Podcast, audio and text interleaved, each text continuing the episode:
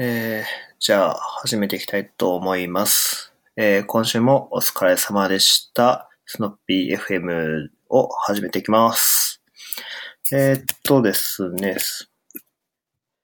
まず最初に、えー、っと、ようやく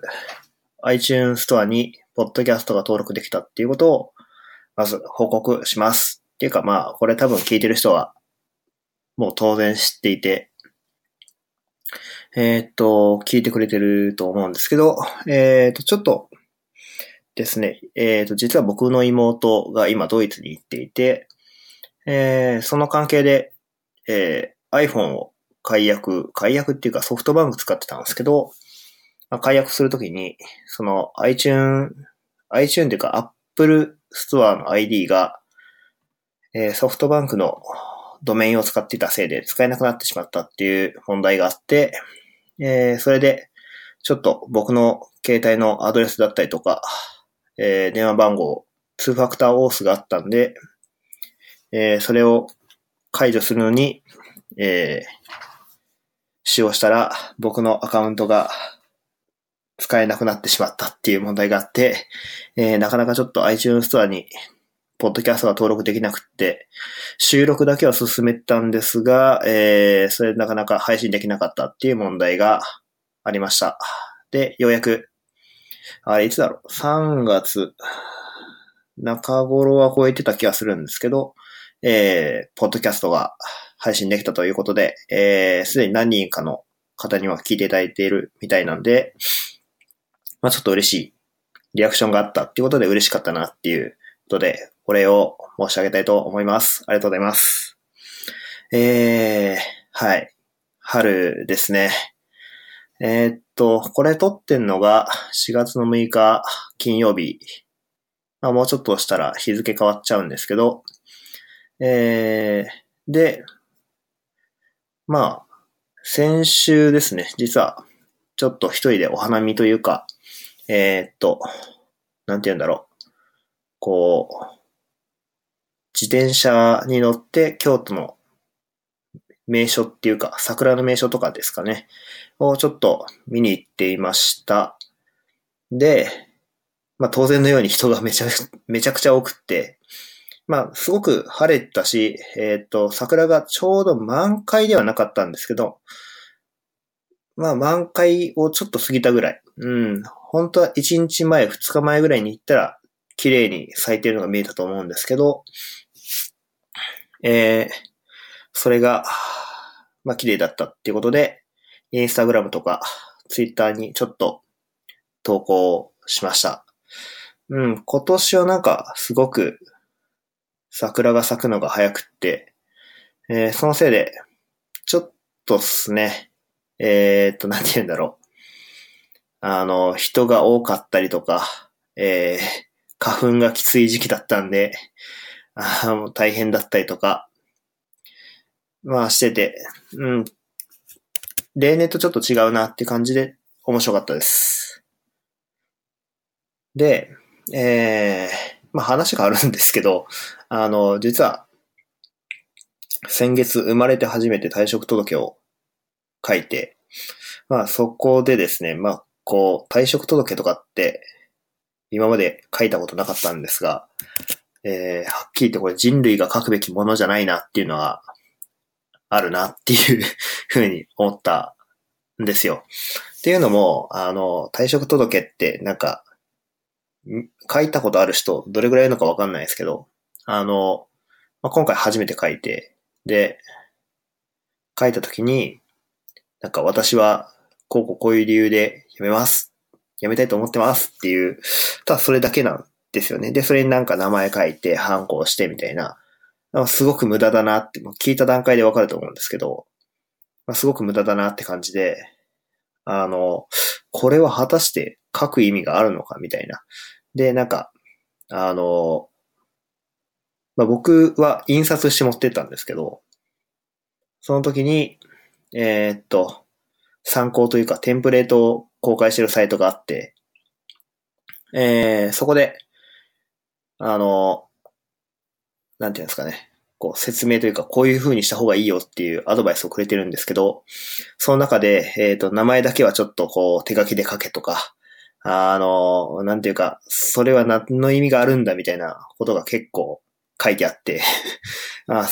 バカバカしいなっていうふうに見てて思ったっていうので、まあ人類が退職届とか退職願を書くのはやめた方がいいんじゃないかなっていうふうに思いました。あれって多分、元々の要素というか、そのやりたいこととしては、あれだと思うんですよ。えー、っと、この人が辞めたいっていうふうに言ってますみたいな意思表明を文章として残すってことだと思うんですけど、それって別になんていうか、こう、文章じゃなくてもいいんじゃないのっていうふうに僕は思っていて、あの、それこそ Slack で辞めますって伝えたら、それをこう、プリントして持ってきゃいいだけだし、あの、まあなんだったらメールとかでもいいんじゃないかなっていうふうに思うんですよね。なんていうかこう、すごく前時代じみてるっていうか、まあそれは一体何の意味があるんだろうみたいな。うん、口頭だけだと一体言わないとかっていうことになるから証拠が欲しいっていうことだと思うんですけど、それってどうなのかな？今の時代に合ってんの？とか、それは今の時代に果たして必要なことなの？っていうのが、まあ、ちょっと思考停止かなっていう感じがして、えー、っと、まあ無駄だなっていうふうに思いました。まあ、多分二度としない。二度としないっていうか、まあ書けって言われたら書くけど、書くっていうか、うん、持ってくけど、まあ、自分でなんか直筆で書いて、こう、どうこうっていうのは絶対しないなっていうふうに思いました。ああと、それを持ってった時の総務の人はですね、あの、あ、印刷なんですね、みたいな感じで、こう、ちょっと普通、普通じゃないっていうか、えー、っと、あまり見ないみたいな感じの反応されて、まあこんなのは人類が書くべきことじゃないみたいやるべきことじゃないみたいなことを言うと、ああ、なるほど、らしいですねとかってこう、めっちゃ笑われて、えー、っと、普段からそういう発言をしていると、まあそういう困ったやつだということで見逃してもらえるということで、えー、皆さん普段からガンガン言っていきましょう。はい。あ、で、えっとですね、もしかしたらこのポッドキャスト、今回の回、まあ、普段からそんなに聞きやすいわけではないと思うんですけど、えっと、今回もしかしたらちょっと聞きにくくなっているかもしれないです。というのも、えっと、要素が2つあって、あの、今、花粉症の時期で僕、まあ、ものすごい花粉症で苦しんでいるっていうのがあって、えー、っと、まあ、声がかすれてるっていうか、まあ、鼻声なんですよね。まあ普段からそんなになんかこう鼻声じゃないわけでもないっていうのもあるんですけど、まあさらにこう鼻声に磨きがかかってる感じで、ちょっと聞き取りづらいかもしれないです。はい。で、もう一個が、えー、っと、全キャスターっていうのを使って今回、えー、収録をしています。えー、っと、今までは、えー、っと、なんだったかな。Apple のクイックタイムプレイヤーを使って収録をしていたんですが、それを今回ちょっとやめて、えー、全キャスターっていうので、えー、収録をしています。なので、こう、なんていうんですかね。こう、音が流れてると今思うんですけど、えー、これが、えー、入るようになってる。とか、ドラマが入ったりとか、っていうのが入ったりなんかこういう音楽が入れれるようになってます。いや、なんか音楽入れるのいいですね。こう 始まり、始まりとか、こう、なんていうか、トピックの切り替えとかにすごい役立ちそうだなって感じで、えー、いい、いいな。音楽なんか増やせないのかな？あ、増やせるわ。あ、自分でファイルアップロードするんですね。へえ。なるほど。あ、これいいな。まあ、調査しとけよって話なんですけど、あの、ぶっつけ本番で撮って収録します。えー、なので、ちょっとご容赦ください。はい。で、えっと、まあ、退職届の話をしたんで、その流れで言っちゃうと、あの、つい最近、ちょっとこれやってよかったなっていうのがあって、あの、泊まる場でですね、えー、っと、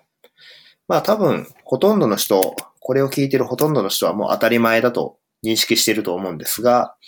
えっ、と、CI を実装しました。まあ、今までえー、っと、あの、試合が回ってなかったんですけど、Git プッシュしても、こう、手動でテストしたりとか、レビュアーさんの、こう、手元で環境を動かして、えー、テストを、まあ、レール使ってるんで R スペック回したりとか、えー、っと、フロント用のテストを回したりとかっていう風にしたんですけど、まあ、それがまあ、やっぱ人によって忘れるんですよね。人ってやっぱ忘れる生き物なので、当然、やったつもり、やったんだけど、その後忘れちゃって、えー、っと、なんていうか、こう、その後ちょっと変更を加えた時に、まあ問題が出てしまった。みたいなことがあったりとか、まあこれぐらい多分大丈夫だろうって思ったのが、完全に、えー、っと、悪影響を及ぼしちゃってたとかっていうのがあって、えー、っと、まあそれで、えー、サーバーサイドとフロントエンドで、こう、まあ問題というか、が起こってしまって、うん、これはちょっと良くないね、っていう話になって、まあなんか CI 使えないかなっていう、まあ妥当なところに行き着いたっていうことなんですけど、まあそれで、えー、っと、いくつか候補があって、サークル CI 使うとか、サイド CI 使うとか、あの、あったんですが、あ、あとジェンキンスもですね、ジェンキンスとかも候補には上げ、上がったんですけど、結局ちょっと、できるだけお金をかけたくないっていうのと、えっ、ー、と、ジェンキンスおじさんにはなりたくないっていうのがあって、あの、できるだけこう自分たちで持ちたくないっていうのがあって、えー、ワーカーっていうオラクルの CI サービスを使って、えー、実装しました。実装って言っても、まあ、YAML 書くだけなんですけど、YAML 書いて設定、設定して、まあ、ポチッと、こう、Git プッシュしたら、勝手に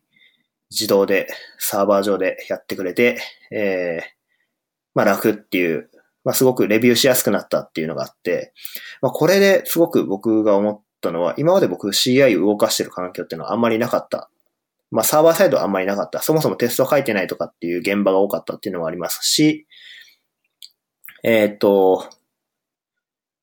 それ以外にも、まあ、テストはあるんだけど、CI までは行ってないというか、えー、CI はやってなかったっていうのがあって、まあ今の、あの、開発スタイルから言うと CI が回ってないってもう、なんていうか当たり前のことができてないっていう感じだと思うんですけど、まあ、それをようやく参加できたっていうか、えー、導入して、まあ、CI がない状況とある状況でどういう差が生まれるのかっていうのを実体験で、えー、経験したということです。はい。いや、CI めっちゃいいですね。あの、なんていうか、レビューがすごくしやすくなっていて、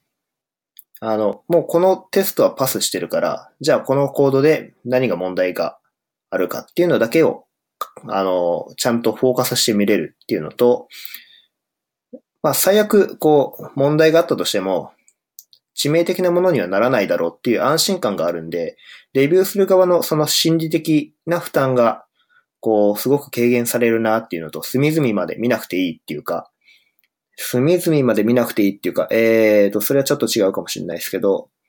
なんて言うんだろう。こう、これにこのコードにバグが含まれてないかみたいな、そういう心配をあんまりしなくてよくって、設計だったり、えー、っと、コードの統一性だったり、可読性だったりっていうレビューが本来集中してやってほしいところに専念できるっていうのと、まあ負担が軽減されてるっていうのがすごく良かったなっていうふうに感じました。なんていうか、あの、ようやくこう皆さんが CI はやるのは、テスト書かれてるのは当たり前だし、CI が動いてるのは当たり前っていうのが、それはもう当たり前の環境なんだぞっていうのを言ってる意味がようやく分かったっていう感じですね。いや、うん、すごく、すごくいい。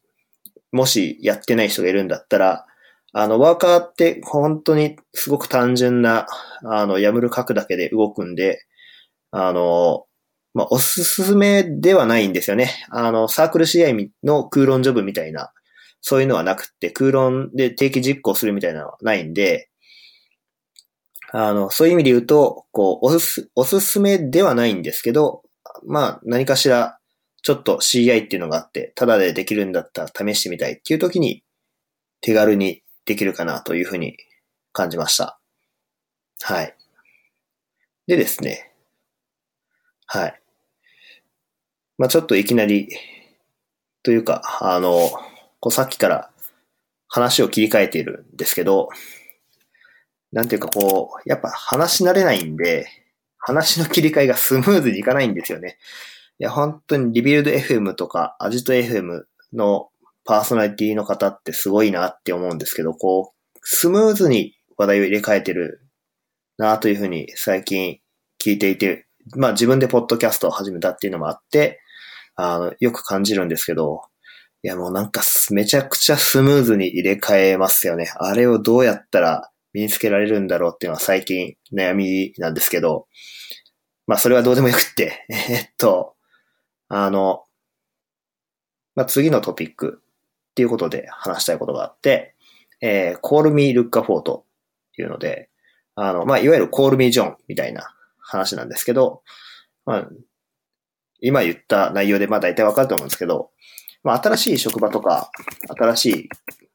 なんだろう、チームにジョインしたときに、まあどう読んでほしいかみたいな問題があると思うんですよ。で、まあ別に呼び方なんてどうでもいいよって今までずっと僕はそう思ってたんですけど、まあ、最近こう、ハンドルネームっていうんですかね。えー、っと、まあ、僕はインターネット上ではルッカフォートっていうふうに名乗ってることが大体多いんで、まあ、ルッカさんとか、おしょうさんとかっていうハンドルネームで読むのが一番こうなんていうか、国籍とか年齢とかそういうのを意識せずに済むなっていうふうに最近思ってます。なんていうか、こう、人名だと、まあ今いる職場で中国系の方だったりとか、えー、っと、台湾の方だったりとかと接する機会が多いっていうのもあって、やっぱ発音すごくしにくいんですよね。で、相手も当然僕らのことを発音しにくいし、まああったのが僕と同じ名前の方がいて、えー、っと、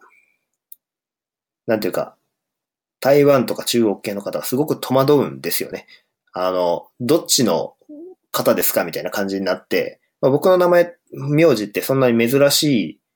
わけでもないし、ただそんなにめちゃくちゃ多いわけでもないんで、あんまり被ることっていうのが今までなかったんですけど、たまたま今回被って、あの、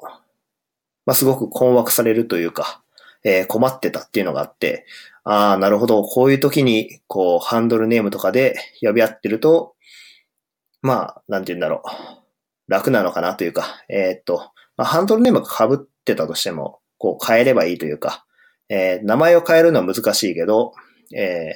ハンドルネームだったら変えれるし、なんか呼び方変えればいいかなっていうふうに、気楽に変えれるっていうのがハンドルネームで呼び合、call me look for っていうふうに言っておけば、まあ、いいのかなっていうふうに思ったっていうのと、まあ今働いてるところじゃない、ああ、違う違う、次働くところで、あの、メンバーの一人が、コールミートッティ。まあ、バリバリの日本人なんですけど、トッティって呼んでっていう、言っていて、まあそれは、すごく僕にはかっこよかったんですよね。しかも英語で言ってて。あの、まあ英語できないコンプレックスがあるんで、あの、すごいかっこよく聞こえたっていうのと、まあ、さっき言ったようなことがあったんで、まあ、ハンドルネームで、こう、社内とかチームメンバーを呼び合うっていうのは意外と悪くないんじゃないのっていうふうに最近感じてます。なんかね、うん、別にこうインターネット上のハンドルネームと同じにしろとかは全然思わないんだけど、こう、なんとかさんとか、なんとか部長とかって、まあ言いがちじゃないですか。まあそれは別に悪いとは思わないんだけど、なんか役職が入っちゃうことっていうのが微妙だなと思うことがあって、例えば結婚した時に名字が変わる。で、例えば森さんっていう方が結婚して、えっ、ー、と、高木さんっていう人になったとして、えっ、ー、と、高木さんってこう、名前を言い間違えてしまうことがやっぱあるな。高木さんって呼べなくて森さんって言っちゃったりとか、まあ、あとはメール、メールアドレス会社で取るときって大体、名前アット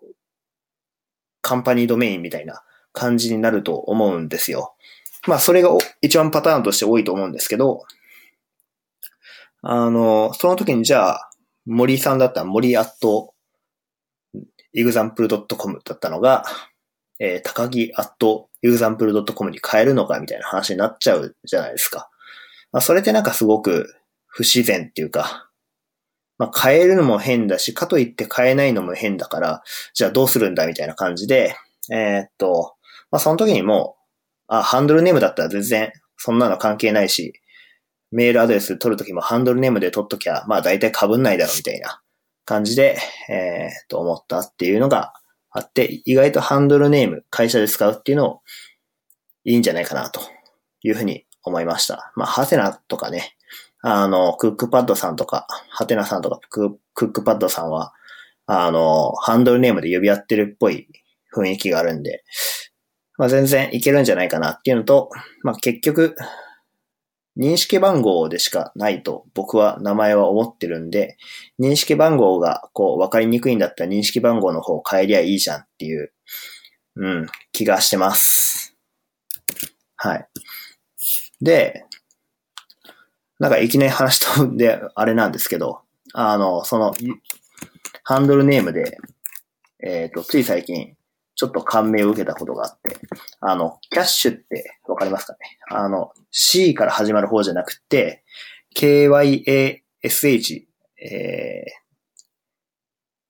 ー、なんて言うんだろう、な、投げ銭サービスっていうのかな？えー、っと、わかんないですけど、えー、と、まあ、以前お邪魔した、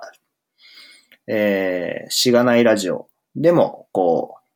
ちょっと名前が出てたと思うんですけど、コニファーさんっていう方が、まあ、このポッドキャストでも、嫁 FM とかっていうのを話してるんで、まあ知ってる方は多いと思うんですが、えー、キャッシュのブログで、あの、キャッシュって今まで本名以外使えなかったんですけど、まあそれがユーザー名が登録できるようになったっていう話があって、まあその本名以外の登録ができるようになったっていう話が、なんでどう、えっ、ー、と、なんて言うんだろうな。こう、どういうプロセスを経て実装されたのかっていう話が書かれていて、えー、すごく良かったんで、まあ、後でショーノートの方にリンクを貼っておきます。で、その中で、えっ、と、すごく感銘を受けたっていうか、あ僕だったらこうしないなっていうふうに思ってしまっ、あ思ったのが、まあ、まず、キャッシュ僕も使ってるというか登録はしてるんですけど、あの、本名で出てしまうと、例えば、本名知らないんだけど、SN、SNS 上で繋がっている、えっ、ー、と、フレンドっていうか、友達となんかやり合うときとかに、やっぱ、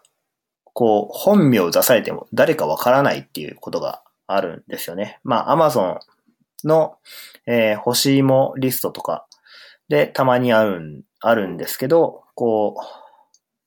なんとかさんからプレゼントが届きましたって出るんだけど、そもそも本名知らないから誰かわからないっていうのがあって、あの、誰かわかんないけど、これ届いたよありがとうみたいなのをツイッターで流したりとかして、えっ、ー、と、まあ、感謝の意を伝えるみたいなのがあって、うん、ちょっとめんどくさいなっていうのが思うことがやっぱあるんですよね。で、まあ、このキャッシュの件ですごい良かったなって思ったのは、あの、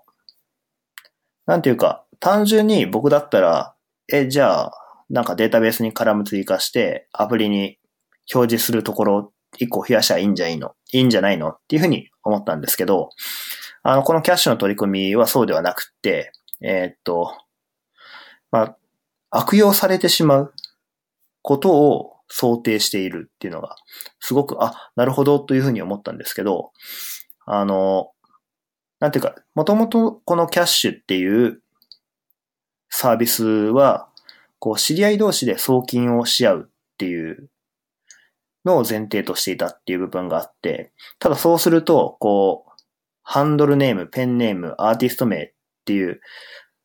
本名じゃないんだけど、世に浸透している名前を使って、えー、そういったお布施をいただくっていうのが難しいっていう問題があると。で、当初その考えられた一つの方法として、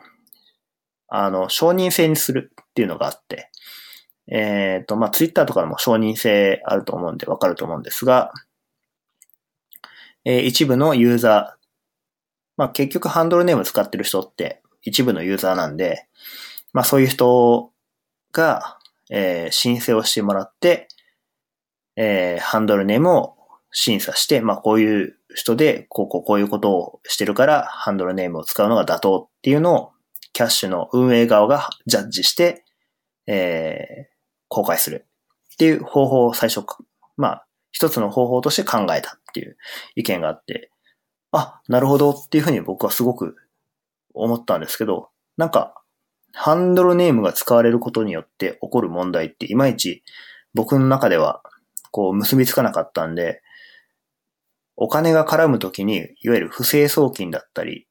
あの、ユーザーのニーズとして間違いなくある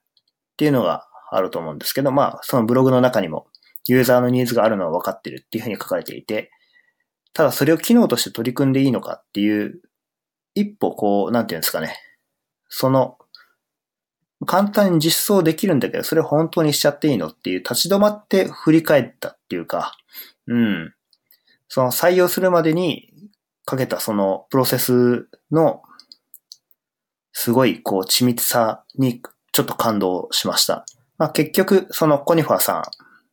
んがブログを書かれてるんですけど、その中ではキャッシュ ID っていうこと、えー、ユーザー名っていう命名で、えー、実装された。まあ、結局のところ、えー、っと、承認制じゃなくって、全員使えるようになったっていうものがあって、まあ、すごく僕としては助かったというか、まあ、利用する側としてはすごく良かったっていうのがあった。で、まあ、それがちょっと、こう、ツイッターとか、あの、周りでバズっていて、ああ、なるほど。スタートアップだけど、こういうところのボリュームというか、判断判断っていうんですかね。スタートアップって基本、こう、機能をどんどん追加していってリリースしまくっていくっていうのが、一つ大きなことを、ことというか、事業というかタスクなのかなと思うんですけど、まあ、それだけじゃなくって、こう、しっかり考えるところ、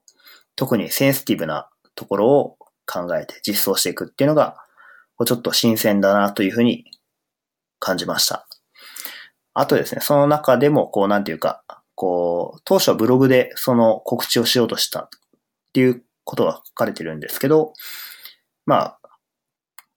ブログで書くのはちょっと違うんじゃないっていう指摘があって、まあ、それだったらじゃあこうしましょう、ああしましょうっていうような、えー、話し合いの、この意思決定のプロセスがすごく可視化されてて、いや、すごくこの会社はいいところだなというふうに見ていて思いました。うん。キャッシュね、いまいち、あの、田舎にいると使いどころがわからんというか、まだまだ、こう、使えない。使えないっていうとあれですけど、まあ、使いにくい部分があるっていうのがあるんですが、えー、すごくいいなというふうに感じました。まあ、東京にね、えー、僕も友達というか知り合いが多いんで、そういった時にまた使えるといいかなっていうふうに考えてます。まあ、あとなんかこう、サンキューって39円送ると、こう、特殊なエフェクトアニメーションが出るっていうのもちょっと面白いなっていうふうに思ったんで、えー、っと、まあ、できるだけ、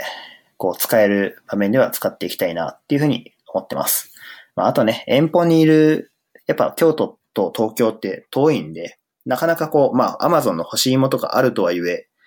やっぱ気軽に送金とかはやっぱできないんで、まあそういった時にちょっとあると嬉しいなっていうのはあるなっていうふうに思ってます。はい。なんか、ドラムがドラ的なのかなちょっとラグがあるんで読めないんですけど、そろそろ次に移りたいと思います。えー、っと、最近聞いたって皆さん見てますかね？えー、っと、まあ、僕はこう、DM、ダイレクトメールで、こう、今週の聞いたの、おすすめ記事みたいなのを送って、送ってもらうように設定していて、まあ、それをこう、週一で読んでたりとか、えっ、ー、と、ツイッターで流れてきて気になるやつをこう、読んだりとかしてるっていう感じなんですけど、なんか最近微妙っていうか、こうなんか違うんだよな、みたいな記事がめちゃくちゃ増えてるなと思っていて、まあ、直近で言うと、工数見積もりのコツっていうキータの記事があって、まあ、すごく言ってる内容は別に間違ってるわけではないんですよ。間違ってるわけではないんだけど、じゃあ、それ、どう解決するの？みたいなのが、そのブログでは、ブログっていうかエントリーでは全然書いてなくって、うん、しかもなんて言うんでしょうね。こう、人月の神話とか読んでる人からすると突っ込みどころがたくさんあるっていうか、まあ僕人月の神話み読んではいないんで、あの、その一部、部分だけ抜粋ししてると、なんていうか、いや、これはちょっと違うんじゃない？っていうのが結構ある。うん。で、ただ書かれた方が結構こう、なんていうんですかね。えっ、ー、と、いろんな本を書いたりとか、えっ、ー、と、OSS されてる？まあ、エンジニアとしての力量は多分僕よりも断然上っていう感じがするんですけど、ただなんかこう、工数とかうんぬんって言われると、うーんっても、もにょっとするっていうか、まあ、すごく気になったのは、えー、工数を出し、出すのはこう、自分たちが苦しまないためだみたいな感じで書かれてるんですけど、あそれちょっと違うなというふうに思ったのは、あの、工数が生ものだというふうに、そのエントリーの最後の方に書かれてるんですけど、最初に出した工数と最後に出た工数って多分違うと思うんですよね。当たり前ですけど、当初想定してたのはこうだったけど、途中で変わったとか、まあよくあるのは仕様変更で、こうしようと思ってたけど、あの、変えてほしいっていう依頼が来たから変えたら、当然それ見込めないんで、10日だと思ってたはずのものが15日にも増えたとか、あと、その、あとはその、こういう設計を考えていたけど、この設計には構造上の欠陥が存在していて、えー、その欠陥を直すためにはプラスアルファが必要だった。まあ大体こういうのってバッファっていう余剰分を取っていて、そういうのに対応するっていうふうに対応すると思うんですけど、まあそ、その内容がこうなんて言うんですかね。じゃあそのバッファ食い潰しちゃったら、もう次はそういう想定外に対応することはできなくなるんじゃないの？とか、なんていうかこう、すごく、うん、微妙。ものすごく微妙。悪いことを書いてるわけじゃないし、嘘800並び立ってるわけじゃないんだけど、なんかそれで多分救われる人はほぼいないんじゃないっていう感じがすごくしてて、まあなんか変、変な記事だなっていう、しかもそれがすごいいいねをされていて、いや、この記事にいいねはめちゃくちゃしたくないっていうふうに思いました。うん。そう。で、その件だけじゃなくて、まあ、うん、直近3月、4月ぐらいかな。うん、ちょうどその新卒のエンジニアの方が入ってきたりとかするからだと思うんですけど、えっ、ー、と、こういう風にした方がいいよっていうことが書かれた記事なのかなという気はするんだけど、まあ、なんていうか質の低いエントリーがすごい増えていて、うーん、ちょっと微妙。微妙っていうか、聞いたそのものを最近あまり見たいというふうに思えなくなってきてしまったっていうのがあります。聞いた自身は、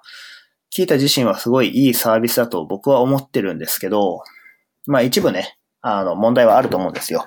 あの、技術系のエントリーでないものは、えー、っと、書いちゃダメっていう縛りがあって、それってちょっとなんかこう、先制政治的っていうか、うん。独裁的な感じがしていて、インターネットってオープンで自由な環境だと僕は思ってるんで、そういう意味で言うと、その文脈でいくとちょっと微妙というか、えー、なんか変だなっていうふうに思うことはあるんですが、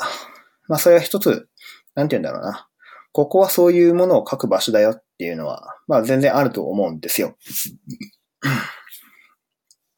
例えばと、あの、小説投稿サイトとかだったら、小説以外の、例えば数式が書かれてても仕方ないし、えー、っと、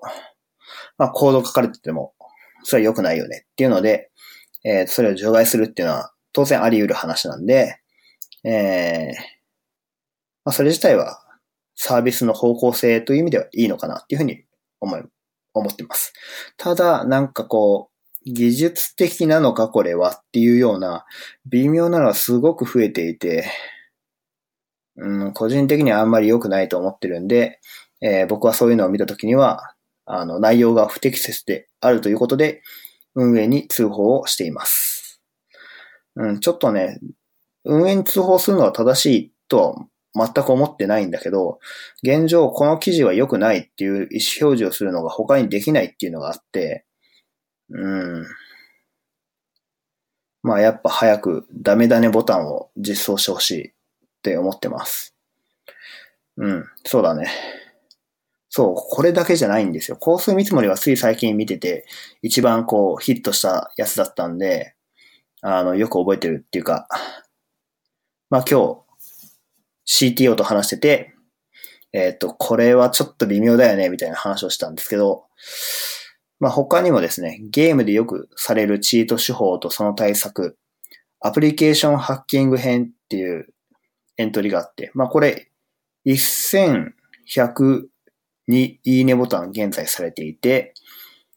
まあすごい、こう、いいねしてる人が多いんですけど、これ、まあ最初、まあ多分、主語が大きかったと思うんですよね。これぐらいやってないやつはもうダメだみたいな感じの書かれ方をちょっとしている箇所があって、うん。なんていうか、うん、すごい、多分初期のものは、えっ、ー、と、多分主語が、主語が大きかったパターンのエントリー。で、えっ、ー、と、まあ、ものすごい、こう、一つ一つの事柄を書いていくと、まあ、すごい深い内容になっちゃうんですよね。で、僕がすごく引っかかったのは、あの、ボタン連打っていうのがあって、まあ、ソシャゲ、スマートフォンアプリとかでよくあるガチャを回すときに、連打するとどうなるのっていう話があるんですけど、まあそれトランザクションして悲観ロックしとけばまあなんとかなるよとか、まあなんとかなるとは書いてないですかね。まあ最低限トランザクションかけましょうねっていう話をしてあるんだけど、まあ実際にはそんなことは全然なくって、トランザクションしてよ、してると逆にこうデッドロックしちゃったりとか、えー、っと、それによって待ち時間が発生したりとか、まあいろいろ問題があって、えー、っと、単純にトランザクションやったり、ロックかければいいっていう問題じゃないんですよね。その辺がこう、なんていうか、すごくソーシャルゲームは難しいところで、そこに言及せずに、えー、っと、一つ解決策としてトランザクションだったり、期間ロックをするといいぞっていうふうに書かれているのがすごくもやっとしました。まあ、あと、そのデコンパイルがどうとか、あの、僕、あまりアプリケーション、スマートフォンのアプリケーションを詳しくないんで、えー、っと、ここに関しては深掘りできないんですけど、ただ、デコンパイル、逆コンパイルとも言うって書いてるんですけど、まあされる場合の対処とか、なんかこう、それ、うん、ちょっと難しいなと思うんですよね。なんていうか、こう、されないことっていうよりは、うん、いや、確かに守る方法はあるんですよ。メモリ改ざんとか、その MD ハッシュ、MD5 ハッシュとか、そのチェックサムみたいな感じで監視することができれば、当然できるんですけど、そうやってじゃあ、どこでもするのかっていう話ですよね。そんなことをしてたら、当然パフォーマンス劣化するし、ここはする、ここはしないみたいな勘どころまで書いてあったら、多分ここここまでちょっともやっとはしなかったんだけど、今回この書かれた内容で言うと、うん、ちょっとそこまで言及、当初はできてなかった。ので、すごく微妙だなというふうに思いました。うん。なんかね、間違ってるわけではないんですよ。そう。間違ってるわけじゃないんだけど、なんかそれちょっと違うかなっていう感じがする。あ、あと、乱数調整とかね。まあ、すごく、まあ、これ乱数調整大体サーバーでやることが多くって、あの、まあ、これには一過言というか、ちょっと一中が見したかな、したいなと思ってたんですけど、まず乱数調整って、あの、ソーシャルゲームというか、スマートフォンゲームでは、絶対アッパーを設定したりっていうことが起こり得ます。っていうのも、完全な乱数にしましてしまうと、例えば100回に1回手に入るっていう乱数が存在したとして、本当に100回に、100回したら1回手に入るのかっていうと、必ずしもそういうわけじゃないわけですよ。あくまで確率なんで、下手したら1000回に1回、1000回に10回起こるんだけど、その10回は、1000、えー、9990回回して、残り10回を全部当たるとかっていう可能性もあるわけです。ということは、ユーザーはその9900回、あの、ガチャを無駄に回してるわけで、無駄っていうか、あの、欲し、欲しくないものを手に入れてしまってたりとかするわけで、そうするとやっぱ不満が溜まるわけです。そうすると、まあ、やっぱユーザーさん離れちゃうんで、まあ、よくやるのが、えー、っと、100回回したら、えー、じゃあ、100回回したら1体入る。50回回した時に、ちょっと確率上げてあげるとか、えー、っと、例えば200回、300回やった時に、必ずその手に入る。もし手に入ってなかったら、必ず手に入るようにしてあげるとか、そういう調整を入れることがあるんですね。ただ、このエントリーの中ではそこまで言及していなくて、単純に真の乱数にしておくことが重要ですみたいな感じで書かれていたんで、まあ、ちょっとそれは違うんじゃないっていう感じがしました。ただ、乱数に関しては、あの、そうですね、サービスとしての質という意味で、本来乱数じゃないと思ってる。スマートフォンアプリの場合は。だから、真の乱数を作るんじゃなくて、乱数っぽい数値を作るっていうのが多分正しいと思うんで、あの、この、そもそも問題定義の仕方がちょっと間違ってるのかなっていうふうに見ていて思いました。うん、ちょっとね、この辺はこう難しいというか、微妙だなという感じはするんですけど、なんか一つ一つがこう引っかかるんですよね。個人のブログとかだったらまあ全然気にならなかったのかなっていう気がするんですけど、キーだってそれなりにこう僕の中では記事の質がある一定担保されてると思っていたのが、うん、ここ半年ぐらい、まあ、ユーザー層が増えたっていうこともあるんでしょうけど、劣化したなと思っていて、うん、ちょっと良くないかなというふうに最近見ています。なんかね、うん、かといって、こう、うまい解決策が見つかるわけでもないんで、なんとかしてほしいなという気がするんですけど、まあちょっと難しいですね。はい。ドラが鳴ったんで、次行きます。えー、っと、そう、最近仕事で AWS を触っている、よく触ってるんですけど、まあ今までも触ってはいて、ただ、既存のその用意された AWS の仕組みを使ってえっ、ー、と、プログラムを書くっていうのが主だったんで、あまりこう AWS そのものにがっつり、えっ、ー、と、触ったことがなかったっていうのがあったんですけど、最近ちょっとそれ触れるというか、まあ、触っ、あの、なんていうかすごく面白いなっていうふうに感じました。っていうのも、あの、AWS とか GCP とかって、こう、なんかパズル的なんですよね。A っていうところではこういうデータが返ってくるから B っていうところでこれを加工して C っていうところでえっ、と、それを保存するみたいな。まあ具体的に言っちゃうと、キネシスっていう、キネシス、AWS キネシスっていうのがあって、えっ、と、キネシスに関しては、ちょっと皆さんでし調べてほしいんですけど、アパッチカフカみたいな感じなのかな。で、えっ、と、ログデータをこうストリームで扱ってるんですけど、それをしたときに、まあ今ちょっと実装上に問題があって、うん、なんかこう改善できないかみたいな話になったときに、ああ、じゃあそのキネシスから取ったデータをラムダに食わせて、ラムダで、えっ、ー、と、その生のログデータとかを S3 上に保管したり、DynamoDB 上に保管して、で、まあ、それだけだと、やっぱ扱いにくい生のデータなんで、えっ、と、それをこう、開発したアプリケーションから、えー、取得、S3 上に保管されたデータを取得したりとか、DynamoDB から引っ張ってきて、加工して、えー、それをどっか、えー、ビッグクエリだったり、レッドシフトみたいなものに突っ込んでいって、えー、管理画面はそのレッドシフトかビッグクエリを参照するだけにするみたいな、こうなんていうか、連想、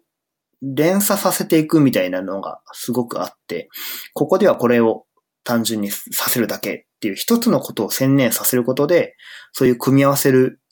組み合わせの妙っていうんですかね。こう、すごく楽しいなっていうふうに、つい最近、本当にほん、本当につい最近思いました。なんかこう、一つ、うん、そう、すごくレゴっぽい。うん、レゴっぽいっていうのが、今の僕の感想としてあって。それ単体だと、もうなんか、何かをするっていうには不足してるんだけど、それを組み合わせていくことで、こう、思いもやらなかったというか、すごく綺麗なものが見えるっていうか、一枚板のモノリ、モノリスを作ってるんじゃなくて、分割されたいくつものフレスコ画というか、うん、を作ってるような感じがする。一つ一つの破片は意味をなさないんだけど、組み合わせることで、えっ、と、一つの芸術になるみたいな。なんていうか、一枚の彫刻はそれはそれで綺麗なんだけど、そうじゃなくて、組み合わせた、その歪さが生み出す美しさみたいなのを、すごく感じる。なんかすげえエモい、エモいっていうか気持ち悪いな、これ。やめるか。うん。まあでも、すごく楽しいです。うん。なんかね、今まであんまり AWS とか、インフラ周りは触ってこなかったんだけど、すごく今回触って、ちょっと意識変わるっていうか、あの、AWS どんどんこれからもやっていきたいなっていうふうに思いました。うん、いいっすね。AWS っていうか GCP でもいいんだけど、まあなんていうかこう、すごくエコーサイクルっていうのかな。一つの環境でまとまっていて、かつ、それを使うことで想像できないものを、今までと、今まで構築するのが大変だったものが、より簡単に構築できるっていうのが、すごく気持ち良かったです。はい。じゃあ、ちょっと、あの、時間がかかっちゃってるんで、えー、あと二つだけ話したいと思います。えー、エンジニア副業ナイトについて一言言わせてほしいなと思っていて、あの、エンジニア副業ナイトっていうのが、先月 ?3 月にあったみたいなんですよ。まあ僕当然のように、あの、東京開催で行けなかったんですけど、ただそこの、その参加レポートとか見てると、結構面白かったっていうのがあって、いややっぱ行きたかったな、聞きたかったなっていうのがありました。はい。いや、ただね、あの、まあ僕も今、副業をしていて、思うのは、副業って別にいいものではないかなというふうに個人的には思っていて、あの、しがないラジオでゲストで出られ、出てらっしゃったキョンさんが、あの仕事に専念してたら、もうヘトヘトになって、もう何もできなくなるぐらい、お前、ヘトヘトになってないって仕事してんのかみたいな感じのことを言ってらっしゃって、まあ、ちょっとニュアンスは違うと思うんで、えー、っと、気になる、正しいニュアンスを知りたい方は、しがないラジオを聞いていただきたいんですけど、まあそんな感じのことをおっしゃっていて、まあ僕もすごくわかるなというふうに思ってました。っていうのも、あの、昔短時間勤務みたいなことをしたときに、すっごい疲れたんですよね。あの、8時間の仕事を当然、6時間でやってるんで、まあ、すごく疲れたし、あの、無駄なことやってる暇なくって、もうそれだけに集中しないと、まあ、とてもじゃないけど終わらない。っていうのがあって、すごく疲れたんだけど、まあ、すごく充実感もあって、まあ、そんなことしてたら、多分、副業ってできないなというふうに思うんですよね。副業できるっていうことは、やっぱり、どっかしら余力があると思っていて、まあ、もちろんその余力を出してる出すように努力してるとは思うんですけど、あの、副業ができるっていうのはやっぱそんだけ本業が、まあ、おろそかって言っちゃうとあれだけど、本業にかける熱意だったりとか、相対的な労力が、まあ、副業に持ってかれちゃってるのかなっていうふうに思ってて、まあ、あんまりこう、手放しで副業、副業ってこう、いうのは、まあ僕はあんまり賛成できないなっていうふうに思ってます。まあ、本来ね、その副業ナイトなんで、あの、趣旨から外れてしまう。うん、エンジニア副業ナイトか。なので、まあ、副業できる、しやすいですよね。エンジニアの場合は、比較的。だけど、まあ、それが正しいかどうかっていうのはちょっと一向の余地があるかなっていうふうに、僕は思います。はい。うん、そうね。もうちょっとなんか、うまいこと言えたらいいんだけど、うん。なんかね、もやっとするっていうのが正直な話かな。あ、ただ、副業じゃなくてもいいんですけど、こう、自社だけではない、自社以外の評価を受ける場として副業だったりとか転職活動するっていうのは、すごく重要かなというふうには思ってます。だから僕はしがないラジオで副業というか、えっ、ー、と、転職を進めていたっていうのもあって、あの、というのも、というのも、やっぱり、こう、自社のその評価基準ってすごく偏ってるんですよね。バイアスがかかっていて。で、そうすると、技術力とか、その、あとはその、なんていうんですかね、チームとしての生産性とかって、こう、バイアスがかかってしまったことで、不当な評価というか、不当って言っちゃうと、なんか会社側が悪いみたいになっちゃうけど、そうじゃなくって、えっ、と、評価されてほしいところが評価されないケースっていうのが出てきてしまうわけですよ。で、そうすると本人としてはこんだけやってるのに評価されないっていう不満が残っちゃうし、会社としても本来評価できるところをきちっと評価できてないっていう、あの、マイナスの状態になってしまう。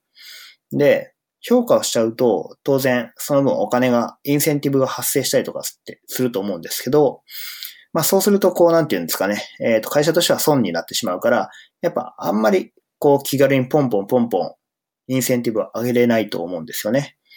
で、そうしてくると、こうやっぱ上げにくい、評価しにくいみたいな部分が出てきちゃう。特に仕事だと、あの、技術力そのものっていうのが、こう、測りづらいところがあって、えっと、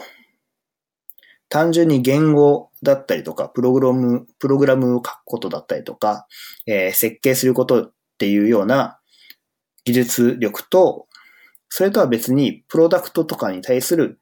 ドメインに対、えー、ドメインの、えー、知識。まあ、これも一つの技術力だと思うんですけど、それの深さっていうのがあって、えっ、ー、と、両軸で評価しないといけないんですけど、やっぱその辺、こう自社でやってると曖昧になりがちで、分けて完全にくっきりと出せるっていうのは難しいと思うんですよね。特にそのエンジニアとかデザイナーとかクリエイターの評価っていうのはただでさえ難しいんで、そういう複雑さを増す構造があると、より評価しにくくなるのかなというふうに思います。なので、うん、自社だけじゃなくって、えー、っと、他の意見を見てみる、聞いてみるっていう意味で、やるんだったらいいけど、えー、単純にお金増やしてハッピーになろうっていうのは、あんまりおすすめできないかな。うん、スキルアップのためにやってるとかは全然あっていいと思うし、えっ、と、あとはその、なんていうんですかね。例えば学生時代にお世話になった、なった会社の、えっ、と、ちょっと一部を引き継いでというか、業務委託みたいな感じでやっていくっていう分には全然いいかなというふうに思うんですけど、まあちょっと難しい。そう。特にね、あの僕も始めるまで全然思ってなかったんですけど、あの1日2時間副業に当てるってかなり難しいんですよ。というのも、やっぱその、普段の仕事って一つじゃないですか。っていうことはやることが明確なんですよね。で、出勤時間とかあるんで、その間に気持ちを切り替えるっていうのができるんですけど、副業があると、こう、さっきまでやっていた仕事のこう、スイッチングコストが発生して、さっきまでやっていた、やっていたことから、その副業にやろうとしていることっていうスイッチがすごく硬いというか、重い時があって、まあ重い時があるっていうか重いんですよね。やっぱ、その、日常から仕事っていう時のスイッチの重さと、修行務から副業っていう時のスイッチの重さって全然違うなと僕は思っていて、それがすごく難しいっていうふうに思ってます。なので、安易に副業をしましょうっていうふうに僕はちょっとお勧めはできない。うん。なんか、同じこと何回も言ってる気がしたけど、次行くか。はい。じゃあ次。えー、これがラストですね。えー、っと、日報めんどくさいエンジニアも Geekbotならめんどくそ、めんどくさくないのかどうか意見が知りたいっていうのがあって、あの、つい最近知ったんですけど、 Geekbotっていう Slackに招待するタイプの Slackボットがあって、えー、っと、まあ、何やるのかっていうと、こう、 Geekbot っていうのが、えー、する質問。えー、例えば、毎朝10時とかに、こう、質問を投げさせるように設定していて、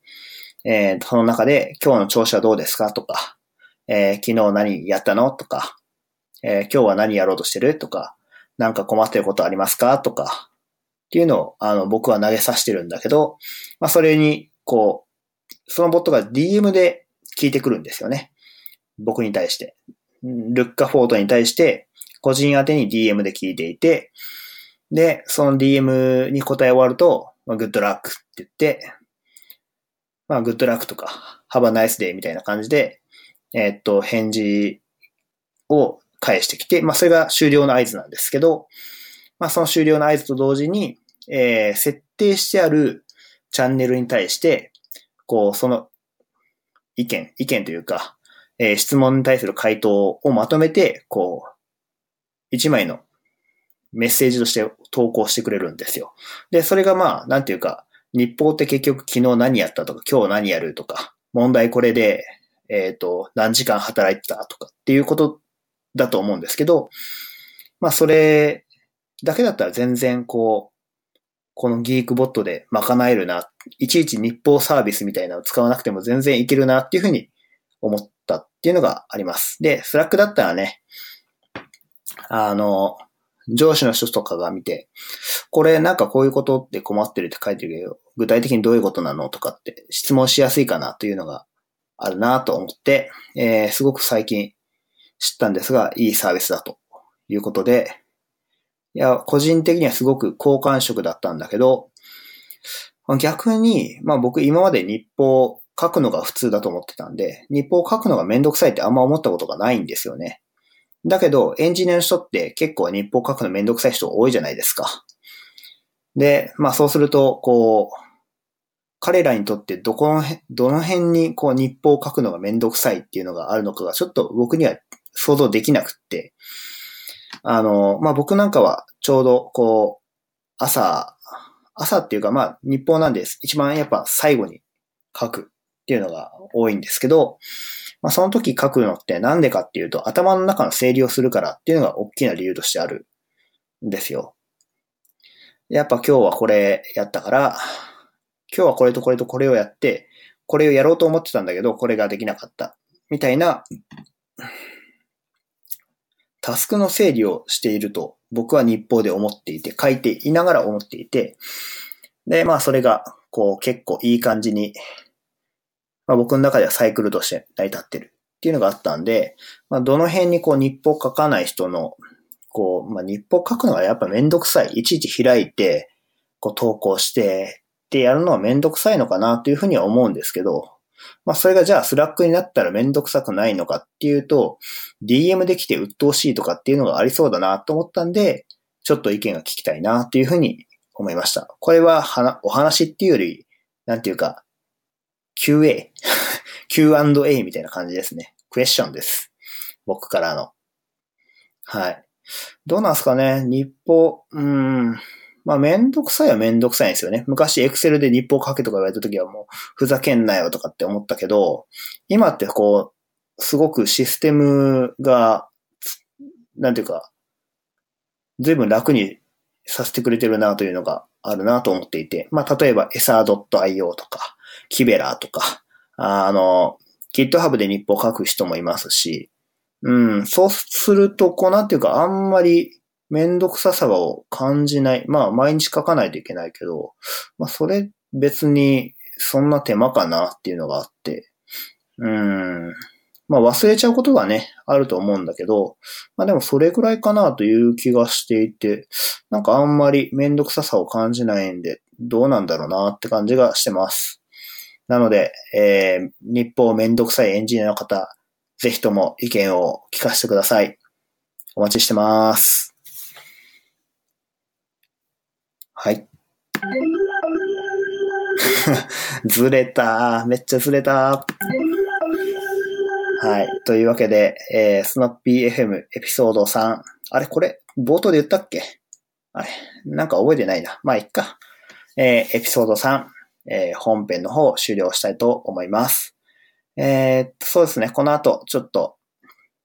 アフターショーも撮ろうと思ってるんで、えー、もしよかったら、えー、アフターショーの方も聞いてください。はい。いや、全キャスターいいですね。なんか、すごく、こう、やっぱ音声が流れるっていうのが面白い。